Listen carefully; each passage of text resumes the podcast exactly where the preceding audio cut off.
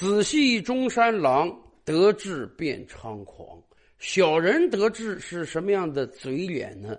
我觉得看看今天韩国新总统尹锡悦，我们就能大概明白一二。中国古代啊，有很多酷吏。酷吏是如何成功的呢？他们是踩着别人的肩膀成功的，他们是用别人的血染红自己的顶戴花翎的。然而，酷吏一旦掌握大权之后啊，他们会做出很多让你觉得匪夷所思的事情。韩国现任总统尹锡悦，他此前一直在检察官体系中工作，说实话，年龄挺大，也不是很得志。然而，文在寅总统慧眼识珠，感觉到尹锡悦是很有能力的，所以文在寅上台之后呢，迅速的提拔了尹锡悦，甚至最后让他坐上了韩国检察总长的宝座。当然，尹锡悦整人还真是有一套，在尹锡悦任内，他接连把韩国两位前总统都送了进去，一位是朴槿惠。一位是李明博，这两位前总统当然各自有自己的问题，韩国司法对他们的审判也是公正的。可问题是，尹锡悦真的是因为整人而获得了巨大的声望，积累了政治资本，最终让他有机会能够当韩国总统。一个酷吏的特点，往往就是他没有远大的抱负。他没有政治理念，他就是一门心思的想做官，想往上爬，想获得更大的利益。你想，一个人成功的阶梯就是把别人整下去，那么他将是一个什么样的阴暗的心理状态呢？尹锡悦就是这样，他是被文在寅提拔的。当然了，他自然是文在寅的人马，甚至两个人关系好的时候，韩国人都说：“哎呀，尹锡悦未来有没有可能成为文在寅的接班人呢？毕竟韩国总统只能干一届，五年之后文在寅注定是要退休的，而他必须要选择接班人，代表本党出战来竞选下届韩国总统。可是由于对韩国检察体制改革，两个人出现了矛盾，最终矛盾升级，尹锡悦挂冠而去，我不干了。可是由于他侦办两任前总统，在民间积累了些许声望，所以呢，反对党向他伸出了橄榄枝，说这样吧，文在寅那面不喜欢你，我们喜欢你啊，你到我们的阵营来做总统候选人好不好啊？要知道，韩国长久以来啊，就存在进步派。和保守派二者是泾渭分明的。以前我们跟大家聊过这个事儿。保守派的很多人呢，他们的父辈、祖辈都曾经在日本殖民时期担任过高官，甚至在军队中任过职。对于很多韩国人来讲，这些人啊，妥妥的是汉奸。但是由于韩国国家成立的过程中没有经历过大变革、大改造，所以对这些曾经的汉奸并没有清算，以至于朴槿惠总统的爸爸朴正熙，他当年可是日军的成员，甚至跟随日军到过我国，犯下罪恶。可是韩国立国之后，他竟然能窃取到总统的高位。韩国保守派一般都是非常亲日的。而韩国进步派，像卢武铉啊、文在寅啊，他们都是非常反日的。按道理讲，一个人是很难同时既反日又亲日的。可是尹锡悦做得到。本来他是进步派的大将，他亲手把两位保守派的前总统送到了监狱之中。然而一夕之间，他就可以改换门庭，从进步派直接跳槽到保守派那里，而且代表保守派参选韩国总统，还选赢了。三姓家奴吕布都没有他这么大能力啊！这真是卧底做成了对方老大呀！当然了，都已经成老大了，还做什么卧底呀？所以尹锡悦完全没有觉得自己改换门庭是个什么大的问题，因为对于一个没有政治理想抱负的人而已，只要你能让我当官，只要你能让我选总统，管你是什么派的。甚至在当了总统之后，由于此前没有什么政治历练，在外交上出了很多糗事儿，以至于尹锡悦的支持度越来越低。所以呢，为了提升自己的支持度啊，尹锡悦想到了一个好方法，那就是继续清算前朝，清算自己曾经的战友。尹锡悦可是文在寅政府的检察总长。虽然后来二人闹掰了，但好歹你们共事过一段时间。然而在竞选的时候，尹锡悦就表示过，说他将来对前朝官员会毫不留情，有多少查多少。当选之后呢，没多长时间，尹锡悦就开始行动了，甚至前些日子在尹锡悦的指示之下，韩国检方还要逮捕现任。韩国反对党的党首，也就是当年和尹锡悦竞选韩国总统的李在明，甚至有人说啊，动文在寅的日子也不远了。前两天，文在寅前总统又到公共场合亮了相，满头白发的他呀，一下子像老了二十岁一样。要知道，自打从总统位置上退下来之后，文在寅马上回到了家乡，做起了一名农夫。不问世事，很多人都说啊，他是不是用这样的方式自保？因为他担心狼子野心的尹锡悦迟早有一天会去清算他的。而这一次，面对尹锡悦的种种作为，文在寅不无遗憾地说：过去他和全体韩国国民五年的奋斗成果已经被付之一炬了。文在寅当选之后去清算李明博，我觉得这一点大家是能够理解的。因为文在寅的好友卢武铉前总统就是在李明博时期被检方调查蒙受不白之冤，愤而选择跳崖以证清白的。面对好友的惨死，已经退出政坛的文在寅愤而选择再度出山。当选总统之后，要为好友报仇，这样快意恩仇的事情，我们普通人是非常欣赏的。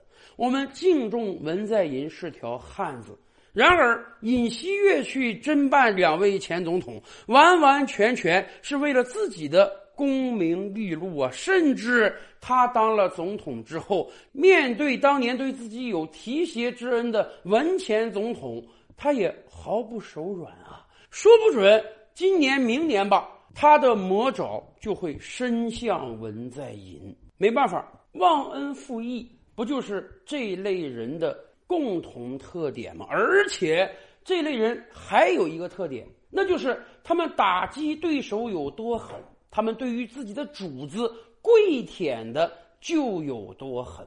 尹锡悦当年是如何取得文在寅信任的？我们不清楚，但是我觉得他一定是表现出了极大的忠心，所以才获得了文在寅的青睐，甚至本来都打算让他去竞选总统了。而今天的韩国总统尹锡悦，按道理讲，他已经取得了韩国国内最大的权力，他还需要再跪舔他人吗？需要的，因为韩国不是一个主权独立的国家，韩国有自己的主子，那就是美国。尹锡悦可能感觉到，他必须牢牢地抱住美国这条大腿，才能使得自己的位置更加安稳。所以，我们看到上台以来，在美国的强力要求之下，尹锡悦对美对日是如何跪舔的。经历了俄乌战争，美国感觉到。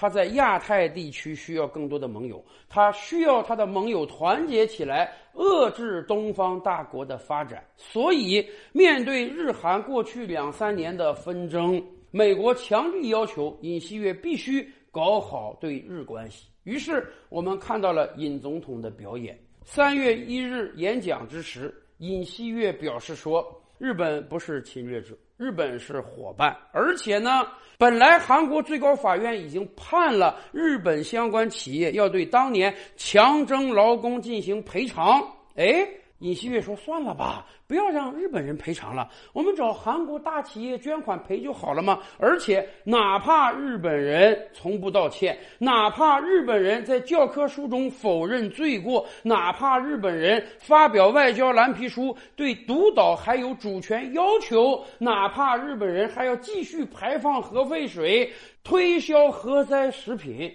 尹锡悦通通不为所动。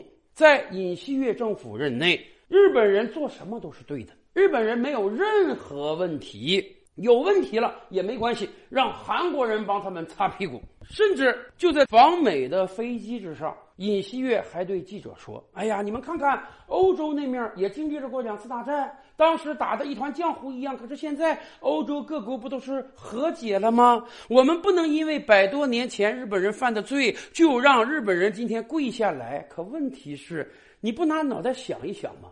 欧洲是怎么和解的？当年德国总理是在哪里惊天一跪的？德国现在有非常严格的防止纳粹卷土重来的法案，德国人是真真切切认罪的。而且当年的纳粹政府从上到下所有大小官员通通被清洗掉了。日本有这样吗？罪魁祸首天皇及其家族现在还活着，还活得很好呢。日本国内有大量的企业，当年双手都是沾满血的，而且今天日本人他道过歉吗？他认真反思过战争罪行吗？在这样一个状态之下，尹锡悦竟然说不用了，日本以后是韩国的好伙伴，根本不追究日本的战争责任了。这不是跪舔是什么？当然，尹锡悦对美国的跪舔更狠。从某种意义上讲，尹锡悦今天要搞好对日关系，那是美国要求的。尹锡悦对美国舔到什么状态？美国机密文件被泄露啊！文件显示，美国经常性的监听韩国总统和韩国大小官员。面对这样屈辱的事情，当年默克尔总理好歹还能给奥巴马打个电话抗议一下。奥巴马也只好非常不好意思的说：“对不起，默克尔总理，我们美国今天和以后都不会再监听你。人家美国好歹还得尊重一下德国的抗议，可是韩国呢？韩国反对党、韩国民众一片声讨之声，可是韩国政府跟没事人似的。是的，爸爸监听儿子那是关心，你们不要曲解美国老大哥的意思嘛。”由于要到美国访问了，向拜登总统汇报一年以来自己的辛勤工作了，所以呢，尹锡悦要给拜登准备点礼物，或者说准备点投名状。因此，在赴美之前，尹锡悦又大放厥词。他先是说啊，韩国可能要改变立场了，韩国有可能要把武器直接出口给乌克兰了。这当然是美国长达一年的要求啊。要知道，韩国一直是没敢的。而另一方面呢，尹锡悦又把台湾问题比作朝鲜半岛问题，似乎在我国内政上他也要指手画脚，这更是做给美国人看的呀！向美国人效忠，说你看看，你要遏制中国发展，我就帮你打台湾牌。韩国是东北亚的一个小国，虽然说韩国的经济总量排全球前十，韩国也有几十万军队，韩国有五千万人口，可问题是韩国周边妥妥的都是大国呀，哪个他得罪得了啊？甚至连他北面那个邻居，经济可能不如他，军事力量也够他喝一壶的，所以韩国长久以来都是谨小慎微的。而尹锡悦为了跪舔美国，竟然同时向两大强国挑战。我不知道是他缺乏外交常识呢，还是他过于妄自尊大，得志便猖狂吗？面对尹锡悦的挑衅，俄罗斯那边没惯毛病，人家直接说：“你要给乌克兰武器，太好了，你给他多少，我给你北面那个邻居多少，到时候你就不要抱怨你北边邻居拥有大规模杀伤性武器了。”此言一出，韩国政府吓得马上往回收啊！迅速的表示，韩国是不会给乌克兰提供武器的。对这种小人，你就得硬刚，你就得直截了当的告诉他，他这么讲话有多么危险，他才能彻底收回去。而面对尹锡悦涉台发言，我国也马上给予了强硬的回击。尹锡悦那面啊。还想往回找补点面子啊！连夜召见了我国驻韩大使，说什么中国官员在公开场合直接批评韩国总统，这是有失外交礼数的，这不像一个大国的作为。可问题是，台湾问题是我国内政，这是大是大非的问题。在这种问题上，我们是眼里揉不得沙子的，我们是不能让你在那里大放厥词的。所以，哪怕你是韩国总统，我们也要直截了当的指出你的问题，而且要给你点颜色看看，不要让你觉得抱住了美国大腿，你就敢挑战中俄两大强国了。说实话，俄罗斯能给你北边邻居的武器，难道我们给不了吗？我们给的话，恐怕质量会更好，数量会更多的。很多小人呢，有时候他是看不明白大事的。过往的成功经验让他过于膨胀，以至于觉得自己只要抱住了美国大腿，就能获得更多的利益。可问题是，今天韩国民众对尹锡悦不断下降的支持率，以及东北亚越来越复杂的政经局势，能不能让这个人醒悟一下呢？乱说话有时候风险也是很大的。赵吕拍案，本回书着落在此。欲知大千世界尚有何等惊奇，自然是且听下回分解。